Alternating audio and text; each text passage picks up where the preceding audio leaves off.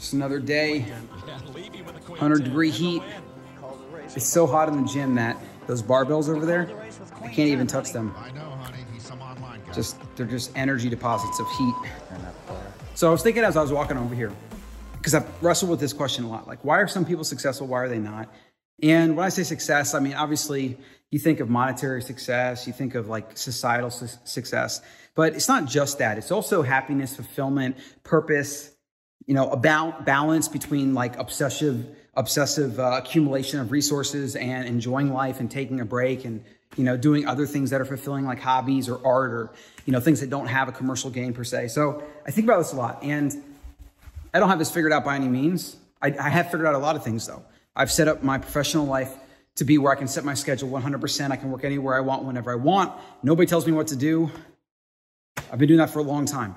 I don't really know if I would survive any other way. So it's one of those things I just had to do it, right? I had to, I had to be an entrepreneur to be able to do that.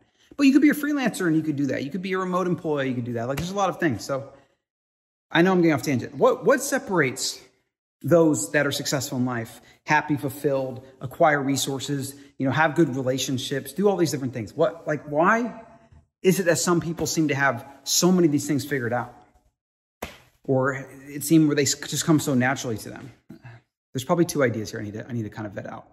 The first idea is you make your hobby something that's going to make you money, right? And bring you success. You know, everyone says follow your passion. It's very vague. It's hard to, hard to quantify, but let's just take the making money, the success part, right? Whether that's accolades, uh, you know, a brand, making actual dollars, whatever. Usually they're all kind of wrapped up together.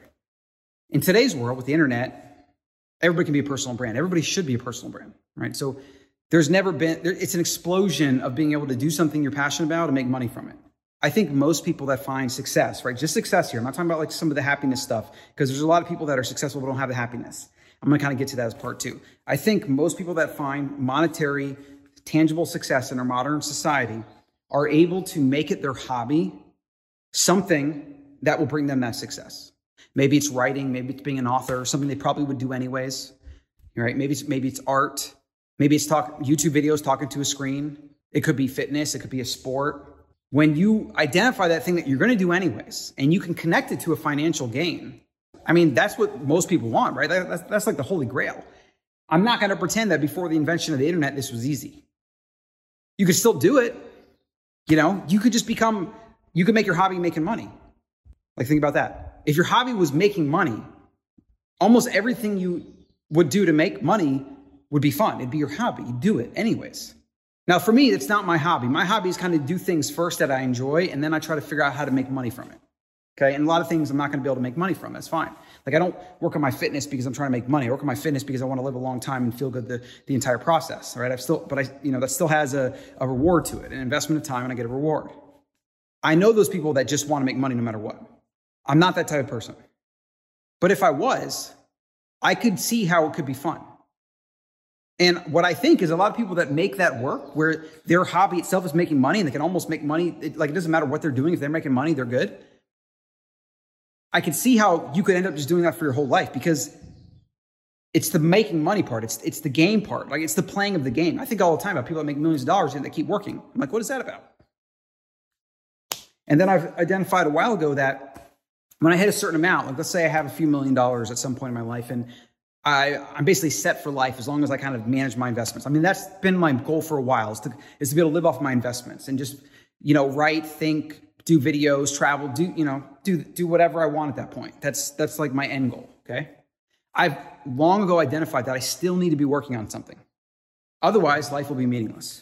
Right. So I identified that a long time ago. The, the first thing is if you can connect hobbies to something that you can monetize, usually just requires a little bit of thinking too. Like if you're a gamer, maybe you're not going to be the best gamer in the world, but you don't have to be. PewDiePie wasn't the best gamer in the world. He just made funny videos and he played games the whole time. And he became the top YouTuber in the, in, in the world. He has, a, he has a larger reach than most news organizations. He kind of fell into that, but maybe you want to be a Twitch streamer. Maybe you want to have a small channel and sell a course or sell a product or promote other products and get shout out sponsors and advertisers, whatever, right? And you keep doing your gaming. And then on the side, you kind of build a business around it. Maybe it's your art. Maybe you want to have an Etsy shop. Maybe you want to make handmade things. You're going to do it anyways. So why not connect a little bit of business to it? If you can find that thing you're going to do anyways, and you can connect it to monetization, that's like the holy grail. That's what we're all after, right?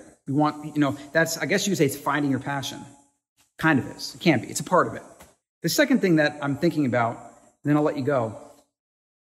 It seems like people that are successful, in fact, I know this for sure. Successful people have a growth mindset. Fixed mindset believes this is the way I am, these are my skills, basically take it or leave it. And what that does is it closes them off from, it closes them off from growth. A growth mindset is I can pretty much accomplish anything and get good at anything, get good enough at least, if I invest time. Now, I had a fixed mindset about math when I was younger. I, th- I, I would always say things like, I'm just not good at math. And the school system kind of reinforced that because I didn't do well. And then I got into business and I got a knack for spreadsheets and formulas and things. And I'm like, wow, I'm actually good at math. That's crazy. And then now, in my mind, I can be as good at math as I want. That's the key. That is the key. And this is something that's kind of like a prerequisite for being like a full blown entrepreneur. And it's kind of a prerequisite for building any business or like trying to make money with anything because to build revenue from nothing, you have to have some positive kind of growth mindset. You have to believe that if you invest time and energy, you'll get a return. And if you have a fixed mindset and it's very rigid, and the more rigid it is, the more blind you're going to be to the opportunity. And thus, when you're blind to the opportunity, you don't invest time, right? You don't see the point. you can't even fathom it. Take that growth mindset and apply it to something you enjoy doing that you would do anyways and then see if you can turn that into a business. And you're not always going to. You don't. You shouldn't always want to because sometimes you turn into a business and then you don't even enjoy the thing anymore. You know, you don't want it to kind of infiltrate and take over, and then you don't enjoy the thing you're doing. But again, with everything, there's there's left, there's right. The golden mean somewhere in the middle, as Aristotle said. Find the golden mean. So that's my little thought of the day in here at the gym and 100 degree Texas weather, sweating. Feels good though. You know, I'm done with that. And I was tired. I went into this, I was tired, but I'm done with it and I get to relax the rest of the day and I'm healthier and I feel better and you know, and I also get the, the fitness aspect of it, right? Get the fitness aspect of it. So that's it for today.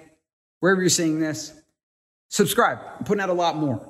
I want to build an audience here that I have a relationship with, that I can get to know. That I, I mean, already a lot of my subscribers on like Ancestral Mind, uh, I already know, I recognize a lot of their names, and like we already, you know, they comment, I leave a comment, we kind of go back and forth sometimes. It's, it's pretty cool. It's a really cool thing.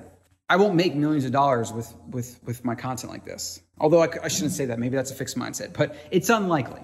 But I'm not upset about that. It actually, in weird way, almost motivates me more than ever to like crank content out just to reach like a, some, like just to reach a few more people to make it worth it, you know?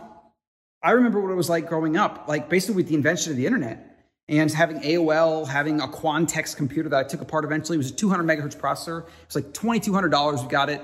It was so amazing. It was like literally was my life. Then I played Age of Empires. Then I had my own computer. And I'm forever grateful to my, my mom and family for that. I mean, that's, that's, that's why I've done anything in life is because that computer. I forgot what my point was there, but no, I remember what it was like when I got into personal development and self help, and I had businesses and I had relationships and I did all these things. And I literally just like, I mean, we're talking 10 years having to learn a lot of things the hard way. I guess you could say 15 years at this point, now that I'm 35. 15 years of having to learn things a lot of the hard freaking way. And I didn't have access to the internet and to YouTube and these things that are available today. I can't even fathom where I might have been or be and I'm and I don't look at that as regret. Like that's my life, that's my story. I'm I'm happy. I'm happy for it. Obviously, I made mistakes, and I and I learned from those. That's who I am. Like scars are, make you who you are, right? That's fine. I'm not in regret of that. But I do also, even moving forward now, believe that I should try to learn from other people as much as possible and prevent mistakes as much as possible.